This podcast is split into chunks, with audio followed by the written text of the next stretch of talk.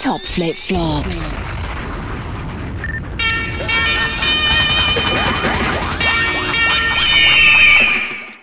What's going on, everyone? Welcome to episode 87 of High Top Flip Flops. As always, I am Krish. I'm here with Navik. How are you today, Navik? You know what? I had uh, about seven meetings today. Um, Mhm. And then I, you know, had a class. And, you know, I, it's just so odd, you know, constantly seeing people through the screen. And when you're seeing people through the screen, you can't look sad or you can't look like not happy True.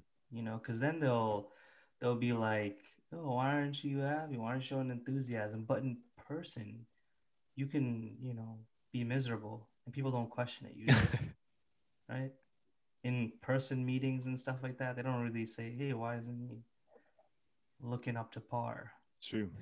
and it's kind true. of it's kind of the scrutiny that men face in like this kind of space you know You think so? consistently being judged on your appearance You think so? yeah. You think it's a men? You think it's a men only issue? Yeah, it's. I, I don't think women experience Women and all. non-binary people, they don't. They don't experience that judgment whatsoever. they- Not at all. Not one bit. Yeah, like when I when I walk down the street, I get like anti cat calls. I get like go back inside when I leave. You know, so I'm tired of that. But you know, Chris, how are you doing? I'm doing all right. I'm feeling okay. Uh, I'm very excited to uh, have today's guest with us as well. Um, you know what? Given your the the length and the the richness of your relationship to this individual, Navik, I'm gonna let you introduce our guest today. We got one of the biggest. We got one of the hottest on the scene right now. One of the hottest creators. Right. We're back to, you know, speaking with creators again. That's right. for a little while we didn't. It was just Navik you know, and, that's not content. Remember, that's just Hmm. thoughts. Oh, it's just thoughts. And he's the hottest in every sense of the word right now. You know, hottest in the streets right now. Everybody's talking to him. Hottest in appearance. hmm you know, and he created something revolutionary, something that we desperately needed in this world, right? And this is a time where I wish we had a soundboard, you know, because I'd be going nuts with it. Oh yeah. All right. We got Mohisen of Plastic Flux here. How's it Wow. going, Mohisen? Welcome. Well, I don't know why I said welcome. It's like this is Basically, my this is my podcast. I'll take it over. No, like. Take it over. It's yours now. no, Navik uh, basically flustered me. You know, that's way too many compliments than I can handle. You know, um, so I don't, I don't even know how to talk anymore. That's Uh, that's totally okay. You know, um, that's totally okay. This is your podcast now, right? So it doesn't even matter. Please. You can sit in silence for thirty minutes. We can't do anything about it. But, well, Yeah, no. thanks so much for for joining us today. We uh, we're very keen to to talk to you about this um, this idea, this business of yours. Um, in short, I'm going to give the very the very basic overview from what we understand, and then maybe we'll have you jump into um, the the the more richer, fuller uh, exa- or explanation of of what it is that you folks are doing. But correct me if I'm wrong. You folks at Plastic Flux are making furniture using exclusively recycled plastics. Is that correct? Yeah, that's exactly right. Around the ball. Incredible. Yeah. So how how did this come to be? Is this something that you've only started very recently? Has this been in the works for a, for a little while? It's um, it's started recently for sure. Um, I want me and my friend, co-founder Hanson. We've basically uh, been good friends since university, and we've like thrown ideas back and forth. So we've had like a couple of ideas that we wanted to uh, work on, um, and we had before this, it was like we were trying to do like a coffee shop that focused on mental health. So like you can go in and talk with baristas and like stuff like that Mhm. but um, we felt like we were out of depth there, and then so we like sideboarded it for now, and then uh, when moved on a little bit. But I've always had a passion for the environment, you know, my whole life. Um, and Hanson, he enjoys like crafting things out of wood and stuff. So the issue with that is like he basically had a lot of wood that he would go through, or like resin and stuff like that, and it wasn't as eco-friendly as he would like. And I, I wanted to find any. I'm always all about making things more eco-friendly. So we just talked over beers and stuff, and like we came upon like plastic, uh, this whole community on recycling plastic called like Precious Plastic. Um, and then from there, we just like try to figure it out like, okay, what can we do with this, you know? Mhm. Uh, and then we thought about what's the best way to recycle plastic so that it stays out of the landfill for the longest. So, what are things that people have around their house that they tend to keep around for a long time or even resell a lot of? And that's where furniture came into the play. Right. Incredible. And then that's where we started talking about things. And uh, that was uh, last September. So, I think that's about uh, almost eight months now. Uh, we Okay. officially started things. Like we co- continued talking about it for a couple months and officially started like February of this year. Mhm. Incredible. Hmm. Amazing. Now, it's been, I looked into the message boards and I found out that is the reason that you're doing furniture because you have this deep hatred for Leon's? Um, Leon's and IKEA both. Yeah, you know, every now and then I like set fires to their stores. But, uh, no, I'm joking. I'm kidding. That would be the uneco-friendly thing to do. You know, you just rob them and then uh, biodegrade all their wood or whatever. Incredible. no, I'm joking. But um, I don't. I wouldn't say I have a deep hatred for them, but uh, I feel like furniture is one of those things that's very versatile. You can have like so many different designs and stuff. It doesn't necessarily have to be just wood or whatever. Um, and a lot of these Leon's, I'm not. I feel like I'm not too bad because with, or at least I'm not too familiar with your furniture and how they source things. Um, but at least with IKEA and stuff, I know a lot of people go to IKEA because it's like it's cheap and stuff, but they tend to not last very long, and then they end up getting thrown out. Um, they're trying to change that now and do like these implement these strategies where they buy back furnitures and stuff, but the mentality of their customers has remained the same for the most part. Mm. So a little Okay, bit of a hatred there. Of course. And your the furniture that you will create will last time. Will last- Yes.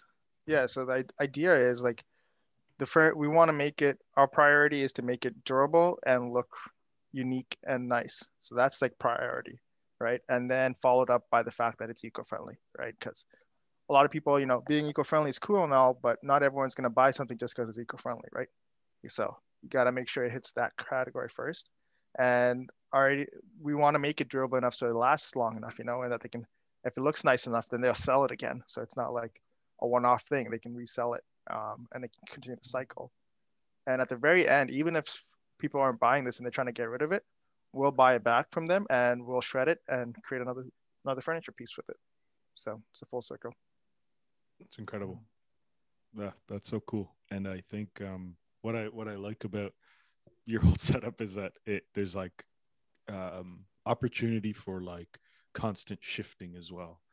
I think with a lot of furniture, there is like timelessness that I think sometimes people really enjoy about furniture. But um, I'm sure Naveen could speak to this more than I can. But just in terms of design and like the history of design, particularly with furniture, that's also something that like evolves, you know? Um, Yeah.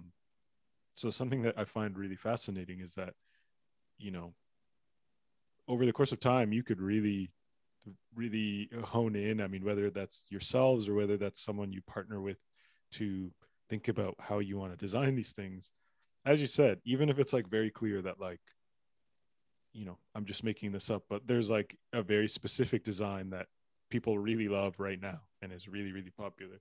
You could shift, you know, you could really shift gears if it involves, and this is something we can touch on is the actual Mhm. kind of process of, of how it's made, but you can shred it and, and, and start over again. That's like a, a really, really neat mobility that you, that you have, right. Uh, by Yeah. way of using this one material, but also this like consistently reusable material as well. Yeah. Well, technically, to be accurate, like it's not consistently reusable. Okay. Um, that's one of the biggest issues with plastic in general. Mm, Like okay. uh, there's a limitation on how many times you can recycle it because every time you recycle it, it becomes the quality of the material degrades.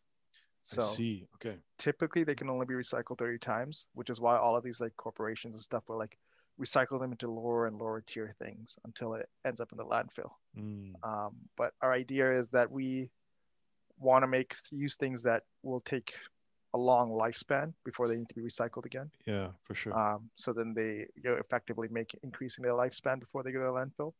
Right.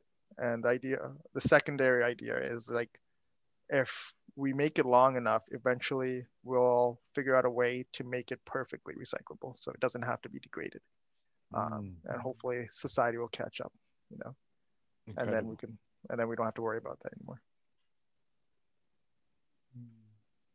That's brilliant. Okay. Yeah. Now, you know, of course, you're you're doing this for the the eco reasons, which is excellent. But from a furniture perspective, you must, you know, have a good feel for, you know, couches, chairs. What are you looking to really kind of create or make a lot of that you think, you know, people really need? Yeah. Um, you know, our first line is going to be very focused on like coffee table and dining tables. Like, you know, we're kind of catering towards the people who have smaller spaces. Like, let's be honest, housing prices are ridiculous right now. so everyone is to have to downsize and can't have as much stuff in there. So we're trying to like go for that kind of like unique piece, the, the talking piece, you know, that discussion starter uh, piece that they have in their house. Um, have like the thing with like the, some of these plastics is like the way you like melt them and the way you refine them you can make it kind of look marble-esque or you can even go all the way the other end of the spectrum where you just make it super radical with a bunch of colors and whatever and random Mhm. designs you know so if people want something more casual they can go for that marble feel or they can go for that extreme and they can have it in their small space to be like you know an eye attraction of like attention or whatnot like a Yeah. focal point of a room That's really neat. so I think that's what I'm go- I, we're trying to go for for the first one. Like Yeah. uh, get those like eye grabbing pieces um, that people want, especially if they're starting off their condo lives. Um, you know, that's probably like you have that one piece, and then eventually, you know, as people hopefully as housing prices calm down and people move out and get bigger homes, then we'll get more of that like set of furnitures. You know, you have like shelves and tables and then chairs as well things Mhm. like that. Wow. And um, sorry, go ahead, Navik. No, no, go ahead. Go ahead. I was going to say, um, is it is it you and Hanson who are primarily um, coming up with the designs as well? Is that something that you work with with others on, or for the most part, is it is it you and Hanson kind of providing Yeah. full solution here? Yeah, so like we're gonna definitely start off with us providing the full solution, but like the idea is we want to like increase the hype around Mm, plastic as a resource. We currently have like uh, three three interior designers who we're meeting up with and having discussions with. So if they, I'm sure they can probably do a better job of designing some of this stuff than we can. Um, you know, we're both from the science field, so I don't know if it's the most creative field. right. but um, yeah, uh, as long we're, we're gonna get it started and show that like, look, it looks awesome for a couple of amateurs, uh, and then hopefully that'll intrigue more talented people to start using it as well, and we'll be the supplier in that case, and then Mhm. work together with them as well. Yeah, this is uh this is super exciting for um, designers down the road in the in the future because of course you're working with uh, these interior designers at the moment.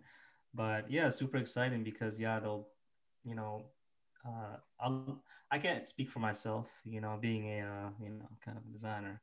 Um, I don't want to say that, but for a lot of other designers, their dream is to you know be able to design every single thing in their home. Yeah. And with this, they'll be able to do it safely and have it going for decades and you know once they're done with it give it to someone else keep that kind of Mhm. going and eventually putting ikea out of business Exactly. we're done that's- we're not paying $300 for a coffee table anymore well actually you know i can't, I can't speak on you know what we're not paying $300 for a coffee table that lasts eight months there you go. yes, yeah, exactly. Right. exactly. There we go.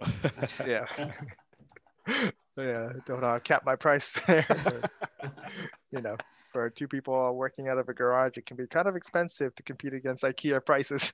that's Who, true You've got like these huge ass factories and like people working minimum wage and like just like streamlining the yeah, those Mhm. bastards, man. They're really, truly, truly, truly making it uh so incredibly difficult for anyone else to compete. Yeah. Um how um I think this was a question that that uh, came my way recently. Um, someone was talking about self-driving cars, and uh, you know they brought up it was a conversation between me and two friends, um, and one of them said, you know, I think it's about time where I need to start looking into to buying a vehicle, and another friend said, you know, don't do it. You know, it's you're not going to need a car. It's not going to be worthwhile to to own a car in 10 years because of self-driving cars and there'll be enough cars on the road where you can get around wherever you need to so instantly et cetera et cetera and um, yeah i guess like the question that um, that i i was i asked them at the time was how do you think that um, what strategy do you think these companies i think tesla is the big one that comes to mind they will employ to convince the people that you know in their case it's safe that self-driving cars are safe that you have nothing to worry about that like there's no human behind the steering wheel and that you can still get from point a to point b and the roads are going to be safe you know?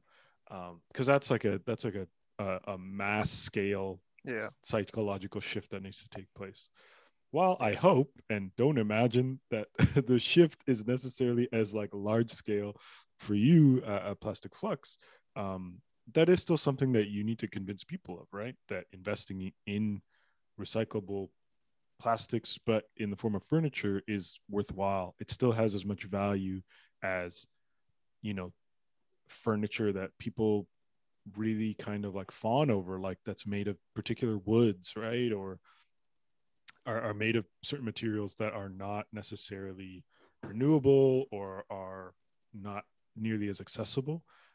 Um, so I, would love to know, you know, what, yeah, where where your and you and Hanson's kind of head is at when it comes to, yeah, how, how is it that um, you two feel that you can convince people that this is is worthwhile? It's a worthwhile investment.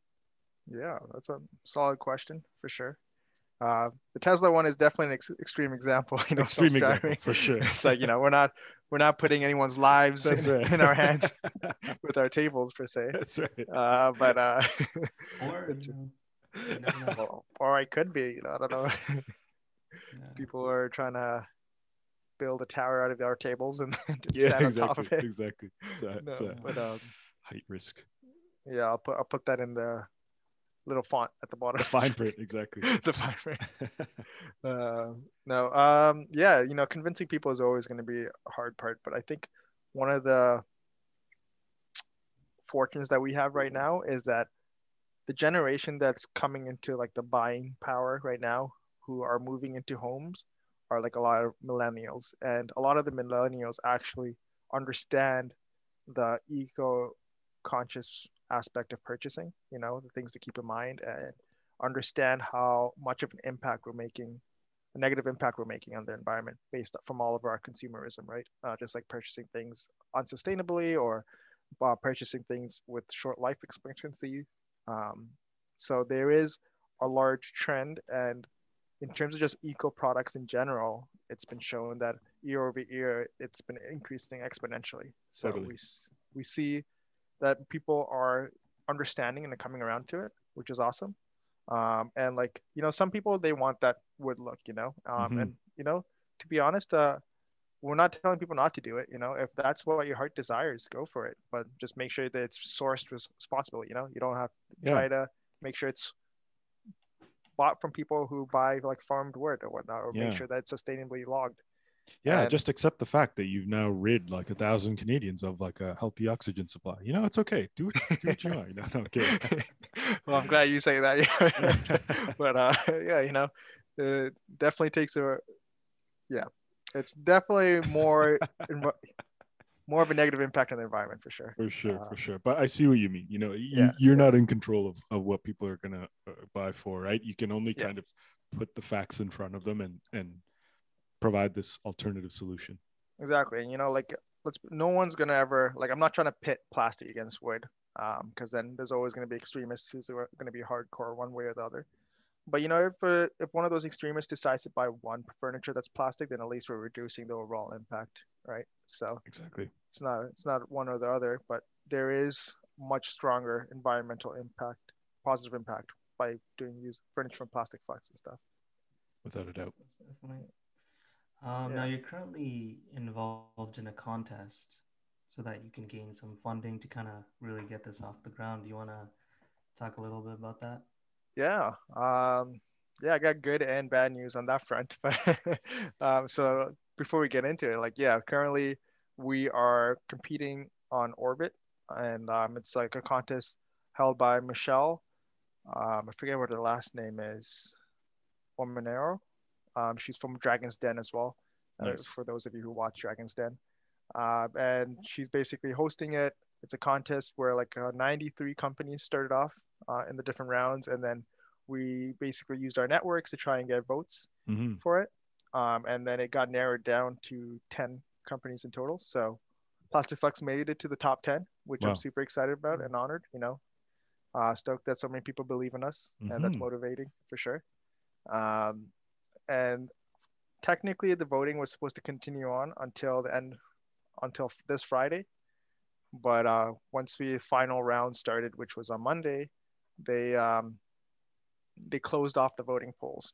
Um, not sure why. Oh, Man, so this some uh, this some this is uh I'm trying to think what U.S. election year was, but this is like uh, Al Gore, uh, Al Gore, George Bush shit all over again, man. yeah, yeah. I uh, I sent them uh, an email and they said they'd get back to me in 24 hours about the situation. But um, yeah, I'm like a lot of my, a lot of my friends and stuff were like, you know, I'll wait till the final round to see see uh you know where you're standing and how to help you out and stuff. You know. Mhm. Um, yeah, of course. So it's a little unfortunate that uh, they won't be able to vote.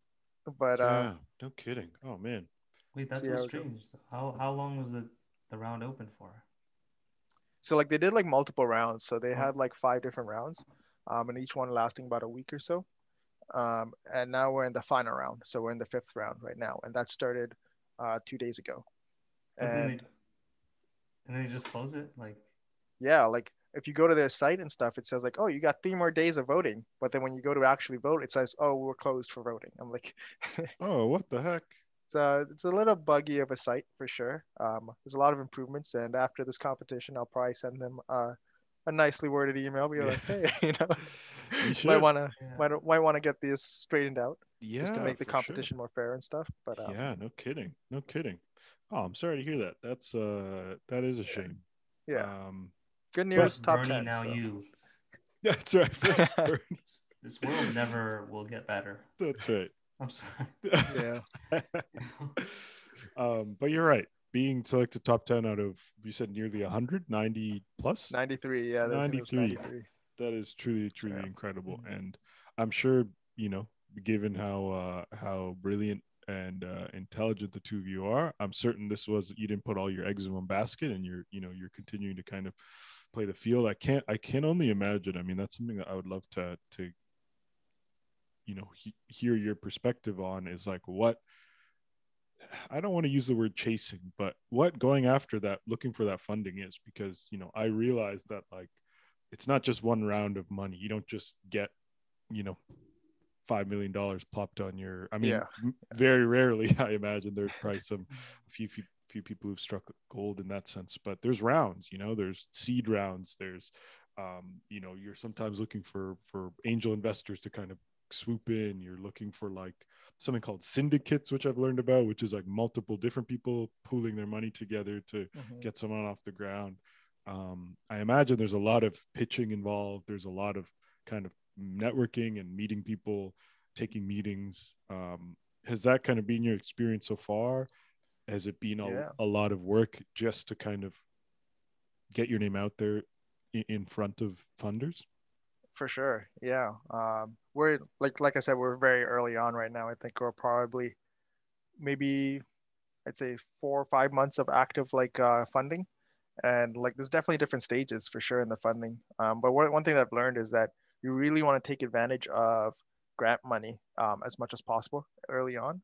So like we started off with like getting grant money from Canada Starts for 5K, um, which helped start up our business, and then we, uh, you we my co-founder Hanson, his high school actually does like um, pitch competitions every now and then for alumni students.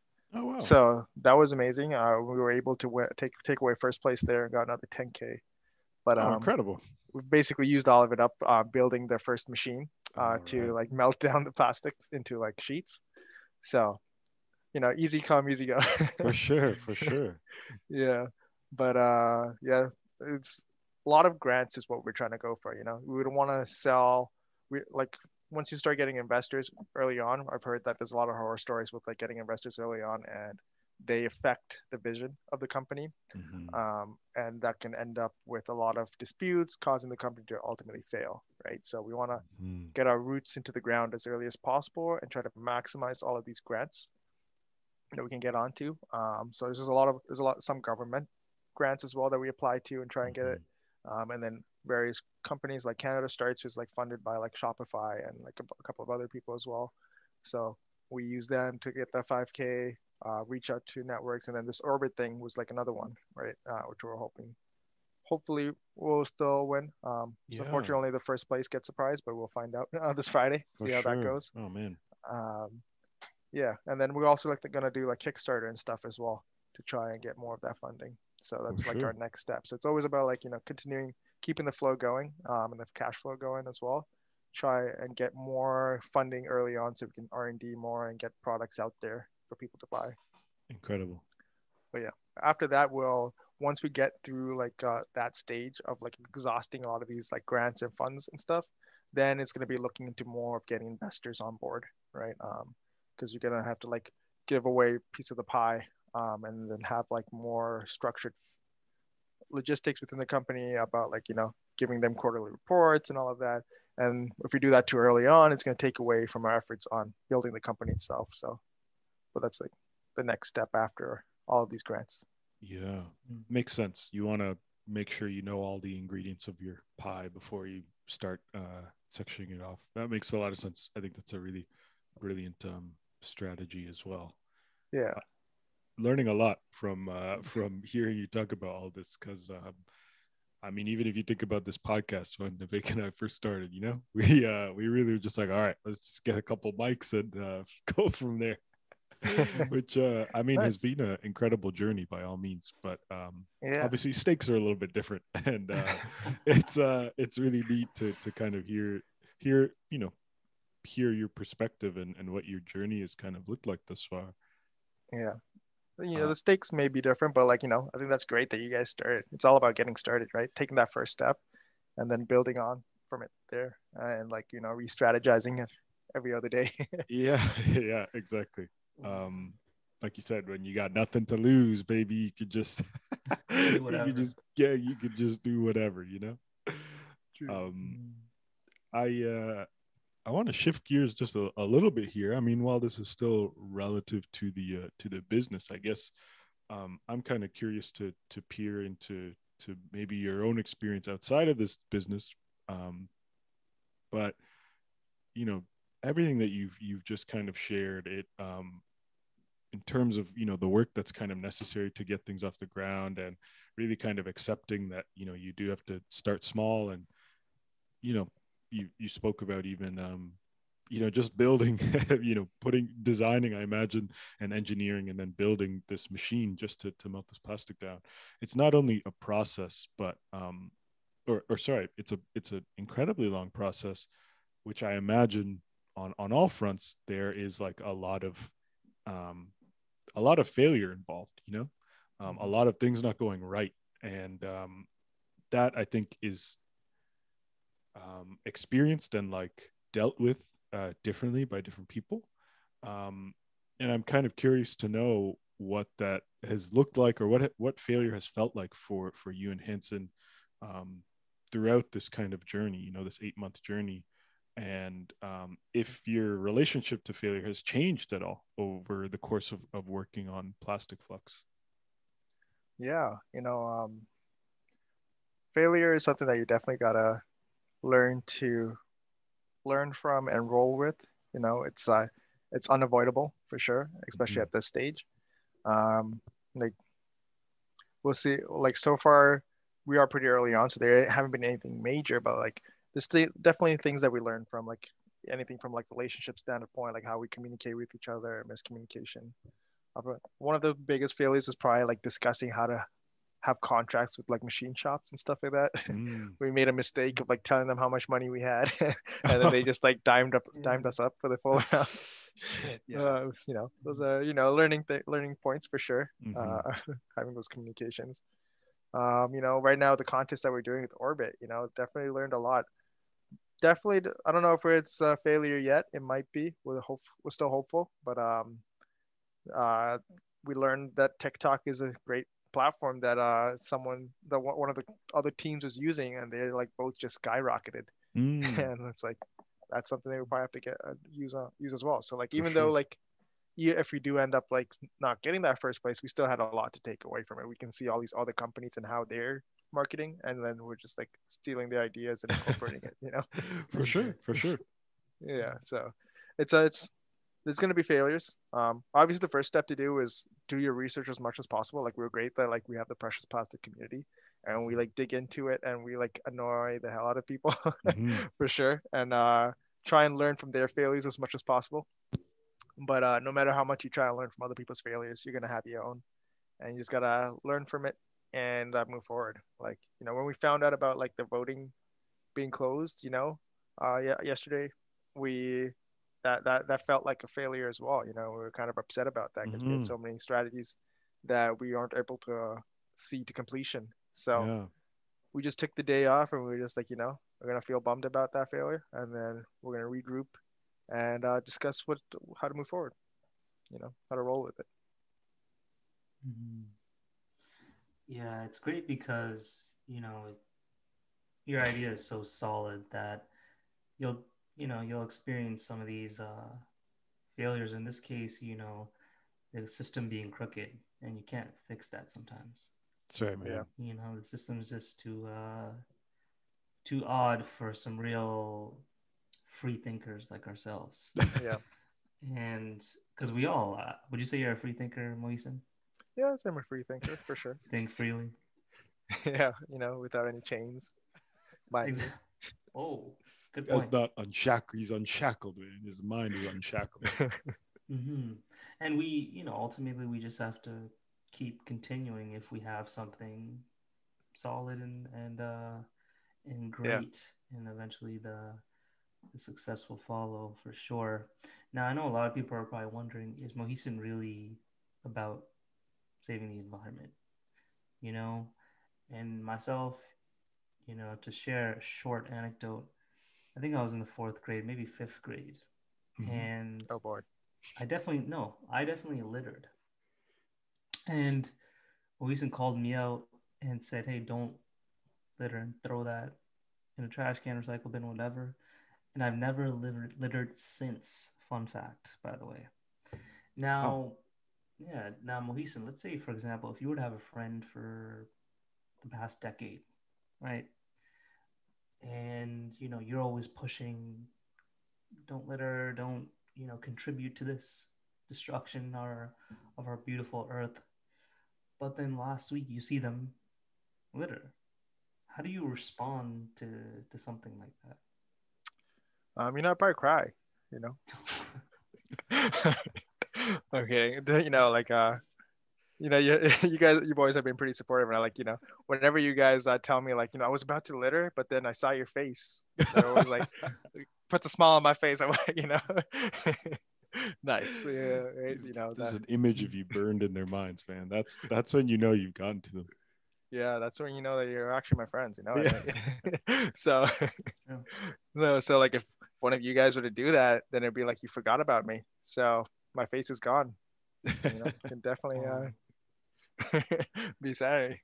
But um, you know, people who are I'm not as close with, you know, then it's fine. I see them later. you know, I'm just gonna go up and be like, I'll pick it up and then I'll throw it away. And then usually that uh, they're like, oh shit, you know, they feel guilty about that, and then they don't do it. Yeah. so, my strategy there.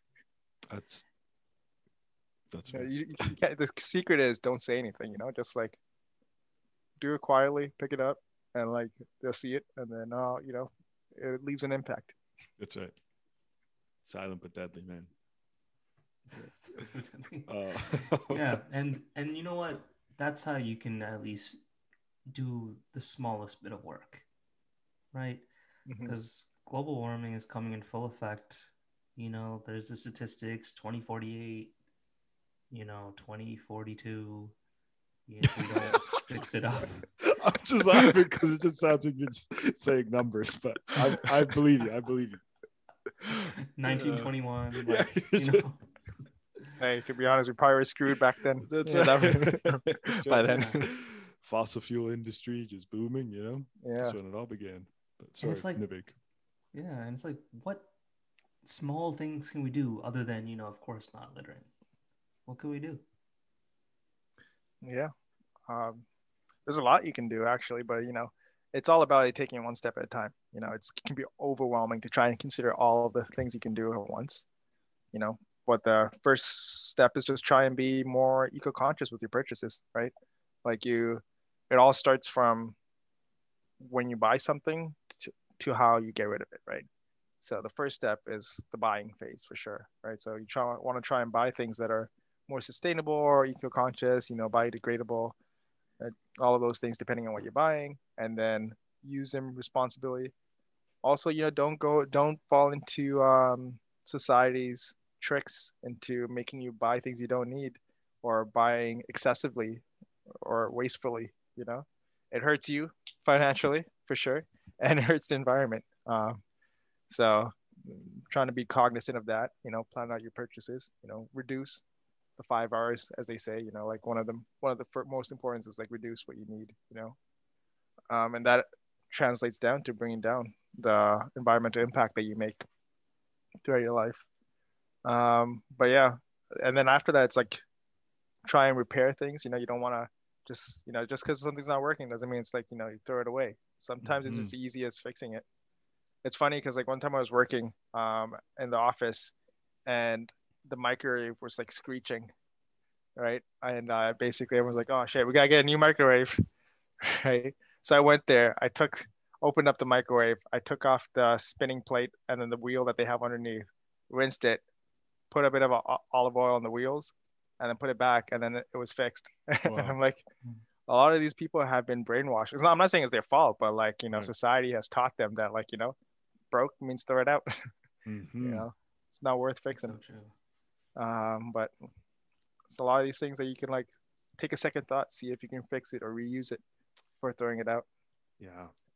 And then Mhm. lastly, you know, Yeah. throw it out appropriately. You know, um, our our our waste management system is definitely not perfect. Has a lot of issues. Um, like it's crazy. Like when I was first looking into plastic flux, like I looked at some of the stats, and like, in Canada, out of all the plastic that we use, only nine percent of it actually gets recycled. So like that's Yeah. 81 uh, as of 2016. That's when the stat was released by the government. Right. But like, like 81 percent not being recycled is crazy. Yeah. Um, and what's even crazier, some of those things that are considered recycled are shipped to countries outside of Canada that Mhm. recycle them, or they say, but they end up not recycling as well, um, because it's not worth it for them, or like they're just trying to get that pay and then they throw it away. Right. So it's there's a lot of steps, uh, a lot of crazy things that you can do to bring down your eco front footprint, Mhm. but it's all about just taking one thing at a time, you know? Don't overwhelm yourself.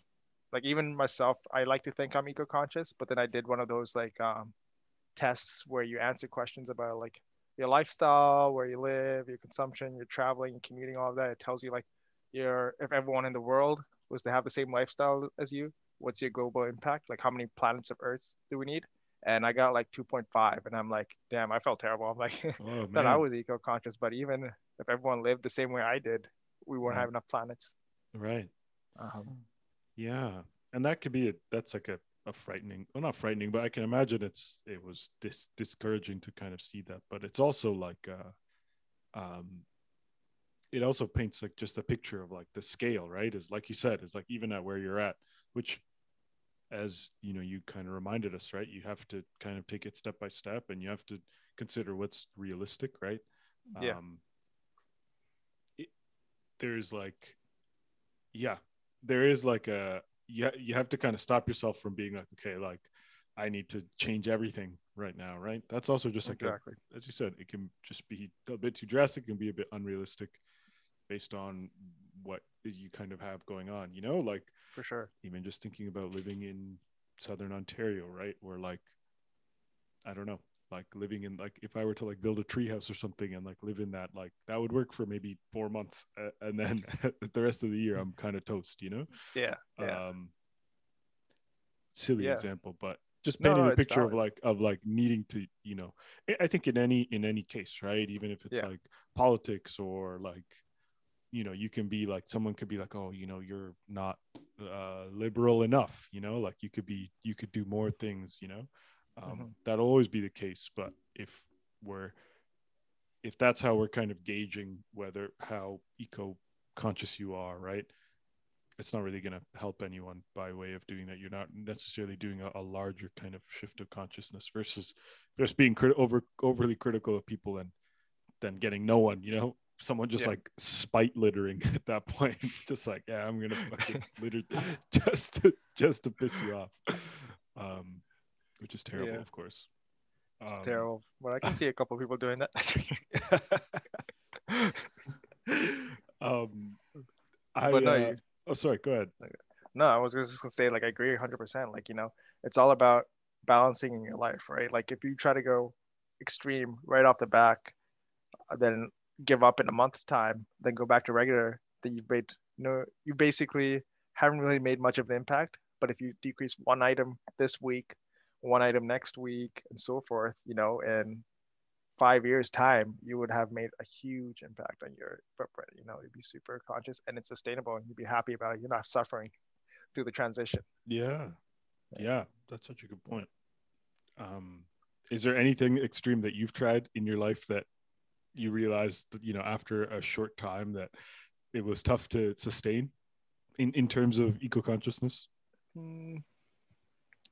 Uh, that's a good question. Uh, I wouldn't say I've went super extreme so much. Um, I guess because it's it doesn't feel as extreme for me because I've been doing it for so long. Mm-hmm. It's basically been small transitions, you know. As Right. I've learned things, as I've grown up and I've learned, I'm like, oh, you know, I'm gonna try that out. Mm-hmm. You know, as I was growing up, it's like, oh, you know, meat has a huge impact. Right, I'm gonna cut back on meat. Um, and then I learned like you can grow your own foods or shop local. Then I started doing that, and it was like buy produce that's locally grown instead, decrease the impact. You know, um, try and try and avoid buying anything made of plastic because it can't be recycled as much. Instead, opt out for glass and metal Mhm. items. You know. Um, and then recently, I've tried like getting rid of like plastic toothbrushes and using bamboo toothbrushes, and I've Oh, loved nice. it um i think like one of the things is also like because it's part of my identity to like care about the planet it's rewarding to do it so Mhm. it doesn't feel as like a, a painful experience for me Yeah, know? it's not a chore. yeah like i'm i'm happy my, with myself whenever i like find new ways to like reduce you know.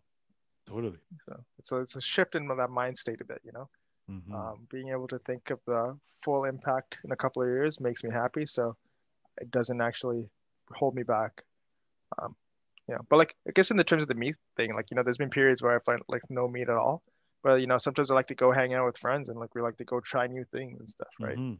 so that's one thing it's like you know meat has a different there's a whole cuisine you know like there's Mhm. a lot of like um what's the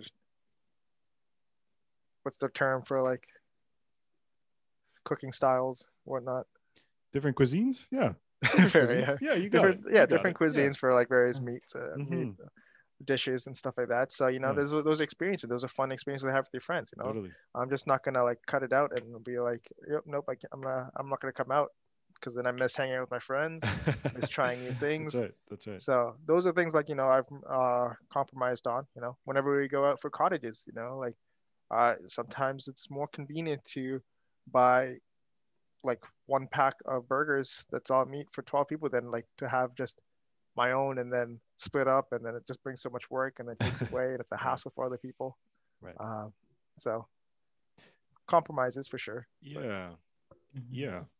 I think that's fair. Something I find myself thinking about is like, um, you know, Navik brought this up earlier. You know, there are some systems and there are machines that are much bigger than us that make things a lot harder to to navigate or to feel like we have some control over particularly you know when it comes to um, to meat consumption that's something that i think about often as well as someone who who quite enjoys uh, consuming meat um, is while on one hand i'm like you know i, I think reducing this is a way of um, is a way of of kind of contributing positively a part of me is like Mhm. this meat that i'm now seeing in the supermarket has already you know this animal has been killed um, Yeah. it's been processed and it's now been packaged um, i'm not trying to say that i'm doing some sort of good by buying the meat but a part of me also wonders like what happens if you know say the three of us and you know 60% of my neighborhood also decides to do the same thing does does that meat get thrown out is it lose lose kind of either way you know whether we buy it and we consume it versus it just kind of getting thrown in the trash or maybe going on discount for a couple days and then going in the trash Yeah. um kind of get put in these in, in a in a situation where um as a result of how far removed we are from you know this is an example where it is something where we really are not in in very much control over you know Mhm. um yeah kind of keeping those things in mind so that you don't end up just like uh experiencing like mass hopelessness just being like everything is rigged against us. This life is meaningless. We're just all gonna Yeah. die by the sun you know? Um it's uh it, it takes it takes a lot of uh, of energy and i think moderation is is has been the theme of this this episode. Mohisan is a man of moderation. Um truly Fair. that's that's No. if there's one takeaway from this episode That's, that's it is, and that's true. But would you say, you know, of course, there's the main animals. We have cow, we have goat. Do you think society should? Goat- Goat is the second main animal. yeah it's like dude, where's chicken in there Yeah. what, about, what about fish I don't know if you guys know. I'm proud and I'm Tamil. So eat a little of that goat. You know what I mean? That goat curry, eh? that's right Goat curry is is quite something. Do you think society should shift its desire on meats from cow, chicken, goat to street animals such as possum, raccoon? Because then we already are disgusted by those animals. Why not just take them? What's your view? Well, that, that's uh, definitely an interesting uh, point of view for sure. um, I feel like it's it's probably going to be easier to convince people to have vegetarian protein sources than to try and eat pasta. like, I think people would be more willing to eat more beans than have to taste a pasta. you know Navik is down for the beans that's for sure yeah, like you know, uh, but uh, you know, I think, but like in terms of like other sources of protein, like non-conventional, um, like insects, you know, they're pretty Mhm. hot right now as well. that's right uh, crickets, grasshoppers. Um, they're entering the market right now. Uh, they're much more eco-friendly. But I think like the issue with that is like I don't think people would want to eat, need it just for the protein source. Like I get the protein source aspect of it, but a lot of people eat meat for that flavor and the texture and Mhm. things like that. That like our body's been primed to from like generations of biology Mhm. you know we're primed to crave those things so it's like it's it goes deep um so switch convincing them to eat insects or more of these like leaner animals wild animals like possums is going to be super hard. Oh, you're gonna Like, say yeah, we- should do that. hey Um, if people are so i think like the general thing is like the smaller the animal gets the more eco-friendly it is um typically. So hey if someone's uh, someone's willing to eat possum over a cow you know go for it you know and if especially if you're capturing a wild then it's like it's free range right? Like it's lived its life it's uh, done its thing um, and you're not really having as much of an impact as like a factory farmed cow you know? So mm. i'm all thumbs up there you know if you're gonna switch out that steak dinner for a uh, roasted possum. That's all thumbs just up. make sure you got that uh that herb butter you know? That's all it comes down to just keep Yeah. that on deck everything For all my all right. chefs out there, it's all about the spices, right? yeah that's If you- Spices if you make it for season sure. correctly, add the right spices. It's a meal. yeah Now, are you playing with vegan options at the moment? Some vegan foods here and there. Yeah, yeah. You know, um, it's crazy how much the vegan food industry has grown in these last couple of years. Um, like, as you're probably aware of, like the big name ones like Beyond meat, which is like in, entering into like the fast food places, and they're amazing. Impossible Foods and stuff like that. There's also like even smaller Canadian ones, like in Vancouver. There's like something called uh, there's a company called the Very Good Butchers, who's making like uh, vegan ribs and vegan like roasts and stuff like that. And I think there was one in Toronto, but I can't think of its name as well. But um, there's a lot of vegan options coming, um, and a lot of them are kind of hit and miss for sure. You know, but people are experimenting. They're trying things out, seeing what works. Um, but the amount of things that work out there is increasing for sure. Mhm. And like, I can definitely see in a couple of years being comfortable, completely comfortable, switching to vegan. Though, so with the only asterisk being cheese. You know, I love cheese, and I feel like that is a tough field for uh, veganism. I feel like they can get the meats, uh, surprisingly, the meats and the eggs are doable, and they're making a lot of progress on that. But the cheese is just not the same, you know. It's Yeah. not yeah. I feel the same way. It's just so delectable, gooey, works well on a sandwich, works well on a Yeah. charcuterie board, of course. Yeah, that Right, super aged, spoiled milk Mhm. can't get that. That's right. Nothing, nothing I love more. Yeah. Um, Mohisen, this has been really, really great to get all your your insight on uh, plastic flux and um, just you know, I think a refresher, at least I'll say for me, in terms of thinking about eco-conscious decisions and just a little bit more intentionality, you know, in, in the Mhm. kind of day to day. Um, I uh, if if you'll spare us in in the the final few moments of this of this podcast, I uh, uh, to those who are listening, you may or may not know that from correct me if I'm wrong, but you and Navik have, have now known each other for 10 plus years. Is that fair to say? Over 10 years? From elementary school, or was it just high school that you two yeah, have known each I, other? I would even say 15 years, like grade five or par. Yeah. Wow, incredible! Mhm. Right, that's right. You you Yeah. know you you shifted Navik's mind uh, regarding littering at the uh, tender age of nine. Um, Yeah. I would love to know uh, have have there been any um, unique business ideas over the past 15 years that the two of you have uh, stumbled upon, or maybe individually, that uh, may or may not have, have taken shape um, in that time frame? I'm very curious to know. You know, that's a great question. I think we should dive into that. But uh, one last thing about like the whole eco-conscious topic that we're having, you know, um, to add on like to the it being overwhelming to make all these changes. I think one thing that I strongly believe in is that if everyone takes one step together, we make a huge impact, right?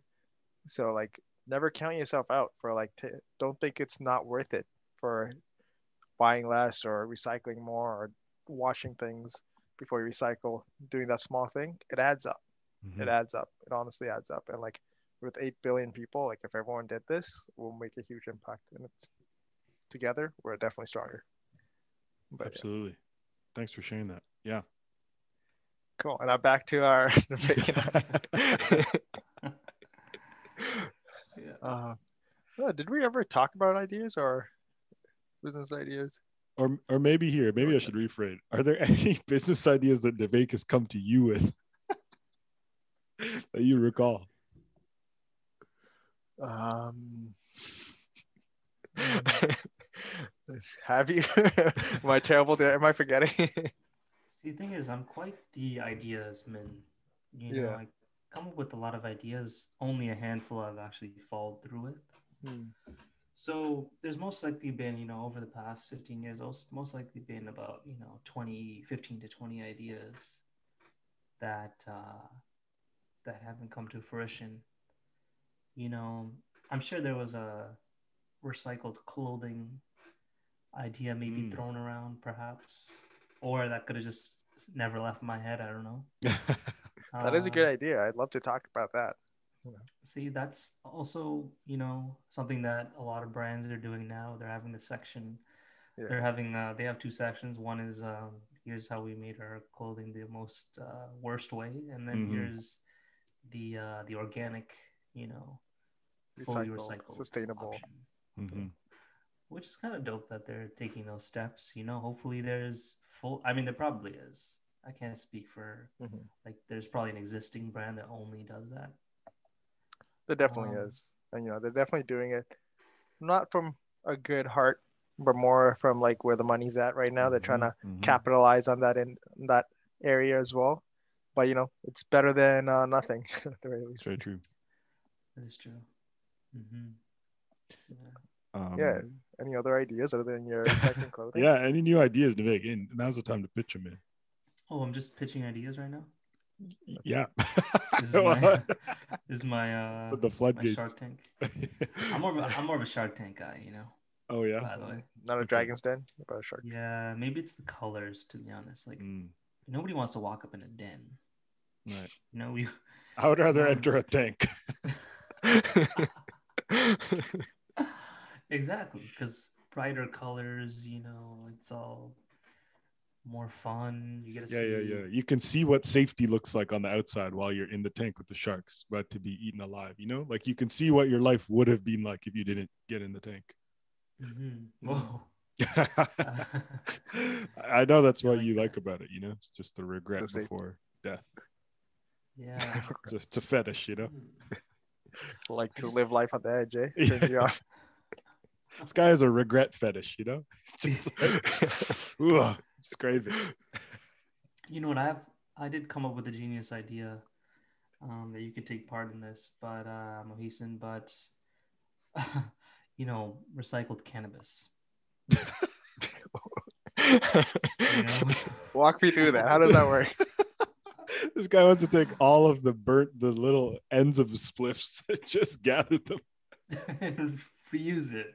just compact it, you press it together hard enough. It's basically a new joint. Hmm. Yeah. Or you know what? Something that's actually doable. The ends that people just toss away, instead of using some, you know, that kind of cardboardy material, people could use like a piece of dry spaghetti. uh, and those can be fastened to a point where once you're done, you just toss it up in the air. Biodegrades. All right. Wait, where's the reuse part? With that, there's no, there's Oh, just, okay. you know, we're just not destroying the earth a little bit. Gotcha, gotcha. slightly, but like this much. Uh, but think of the sleep on the can- the recycled cannabis idea. Spaghetti cannabis. Hey, you know, I think there is there is some substance there. You know, I think if you combine both of those ideas, where you like, you know, sometimes people don't smoke all the way because uh, filter is too harsh. hmm You know, but maybe that can be recollected and turned into a new joint. That's right. Hmm I like where we're headed with this. Let's table this. Put a pin in it. wow. And- Wow, you hit us. You really hit us with that corporate language to end the episode. yeah, How could you? yeah, and I, I got I got that from a show. All right, I didn't even get that from real life. All right, you Um, know, sorry. No, no, please, please. I please. didn't want to. I don't have any more ideas. I just wanted to give the floor to Mohisan one last bit. Mhm. see if he wanted to give any more raw opinions, you know, that he may have off the top of his head. yeah. Uh, something to push the uh, global warming date from 2048 to 2082, perhaps.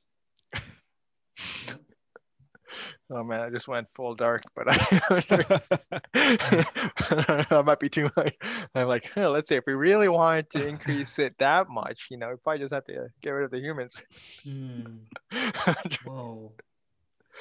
Uh, I think we should start with the billionaires. Am I right? right, right, you know, spread their wealth out and then uh, get rid of Right. They really got a billion, a billion whole dollars. not e- the- you- some of them are almost trillionaires, right? Yeah. like like Hmm. hundreds of billions. It's like there's a there's this like page where um they have like a pixel for like every million dollar, and then they basically show like an average person is basically like a quarter of a pixel or whatnot, Yeah. and they're like in their lifetime's worth, and then they sh- so that's like on the first page, and then you scroll 300 pages, and all of that combined together is like the first the real is like Jeff Bezos. you know, Hmm. Yeah. he's basically got more wealth than everyone combined, which is That's crazy madness. but um you know it, it was also crazy because they showed us that like if they even took like 4% of their wealth and they committed it to a cause they can resolve that cause like for example they can get rid of um uh mal- malaria uh, with 4% of their wealth in all of Mhm. africa and stuff and that would like increase their life quality significantly Wow. um, and four percent is crazy when you think about it, because like the stock market grows or like that grows by seven percent on average. So like Mhm. they're not even losing this money because like they'll be making more of it it in the year Yeah. than they would have spent to resolve this issue. You know, they can make crazy changes like that. If they wanted to solve global warming, you know, they could. They, uh, you know, they could uh, basically implement perfect recycling everywhere, Mhm. perfect water usage everywhere. Uh, yeah. You know, um, somebody said uh, in Disneyland there's uh, a garbage can recycling bin within you know every 30 feet that you're at, so there's never trash. Perhaps on the streets of the rest of the world, that should exist outside of just a place where you know people spend thousands of dollars. So that is a potential solution, but I'd like to put a, a propose an alternative strategy, and that's changing the mentality on like littering. Like when you go to Japan, I've heard that apparently they don't have any trash bins in a lot of the areas. The expected behavior is that you take your trash home, um, you take it home, and then you organize it appropriately, and then it gets recycled appropriately Mm. right? So they don't need to have trash bins. They don't need to keep trash bins collected. They don't have to waste trucks fuel on trucks going around picking them up, um, and people won't like misorganize them. That's one aspect. And secondly, it's a change of mind mindset, right? Like if you are responsible for this trash now, you're gonna do your best to reduce trash. You know, um, people aren't gonna buy stuff that requires more trash because right. then they have to deal with it. Um, but now it's like, you know, where we have this mentality, it's like, oh, you know, trash bins everywhere, you know, trash, whatever, throw it away. Mhm, mhm. It's a change in mentality for sure. So I really like that. Really resonated with me when I found out about the, how some of these other countries do it and like the, that mentality of like you're responsible for it, you take it home, you sort it, and then recycle it appropriately. You know, Yeah. hopefully one day we'll have something uh, like that in North America. Oh, Wait for that day. Be 2047, you know? Yeah, you know, if Plastic Flux uh, makes me a billionaire, I will uh, put 50% of my wealth for sure. Or no, you know what? 80% of my wealth for sure into uh, implementing that system. Incredible. Incredible. Well, listen, Mohisan, we're here for it. And, uh, you know, as your prototypes come together and as, uh, you know, as it becomes safe to, uh, to, to start recording this podcast in person again, you know, maybe we can, uh, we can make something happen to have, uh, to have a high top flip flops table for where we record at made by sure. Plastic Flux. I think that would be really cool. Yeah. Um, but listen, thank you so much for for joining us on this episode. Thank you so much for breaking down and representing Plastic Flux for us. I know uh, I'm sure Hanson would have uh, spat just as much game as uh, and truth as you did today. So appreciate you being here. Um, it's a real shame about this this voting being closed, but Yeah. um, you know I I doubt that you know it's uh it's the it's the end of things for you folks. It sounds like it's just the beginning. So we very much wish you the, the best of luck. Um, I know uh, with usually with our with artists or, or people um, that we have on the show, we ask you know if there's any kind of social media or any kind of website that people can kind of take a take a look into your product. Is there anywhere in particular that some of our listeners can uh, can go to to take a look to learn more about Plastic Flux? Yeah, for sure. But uh, before that, you know, I'd like to say thanks for like letting me be on the show, um, letting me take it over by saying welcome, taking, taking ownership of it. um, giving me a chance to like talk about all these topics and uh, about what we're doing and our visions and stuff. Um, in terms of social media, you know, definitely follow us either on Facebook or Instagram, Plastic Flux. Uh, you can fo- find us there. All and um, send give us a like, you know, follow us, and we'll show our progress and how we're growing and our next steps. And then eventually we'll also have like our products that we're selling there as well. So if you want to check out some of the designs, we do a lot of customs as well. So like if you message out, we can do custom ordering as well, and hopefully I'll be able to get one to High Tops Flip Flops soon. You know, as things open up. Sweet. Um, and yeah, and we'll have a website as well, plasticflux.ca. And hopefully soon we'll have a TikTok one, but not yet. But Okay. I'm sure. You're working towards it. yeah. Amazing. Um, well, we'll certainly we'll certainly post that in our in our description for for our episode on YouTube and on our social medias as well.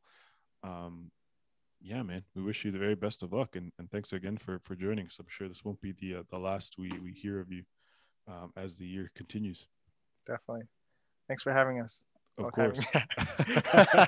That's what I like to hear. um, I think Chris has to really go because he has to leave his uh, torture chamber. Yo, chill out.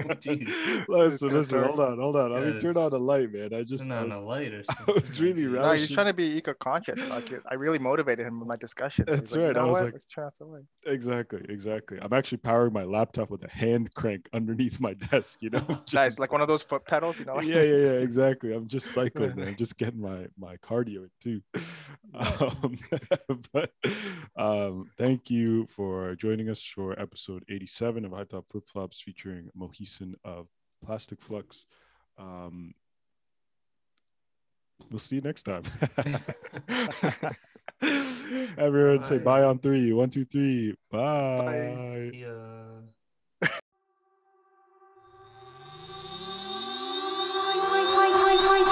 High top flip flops.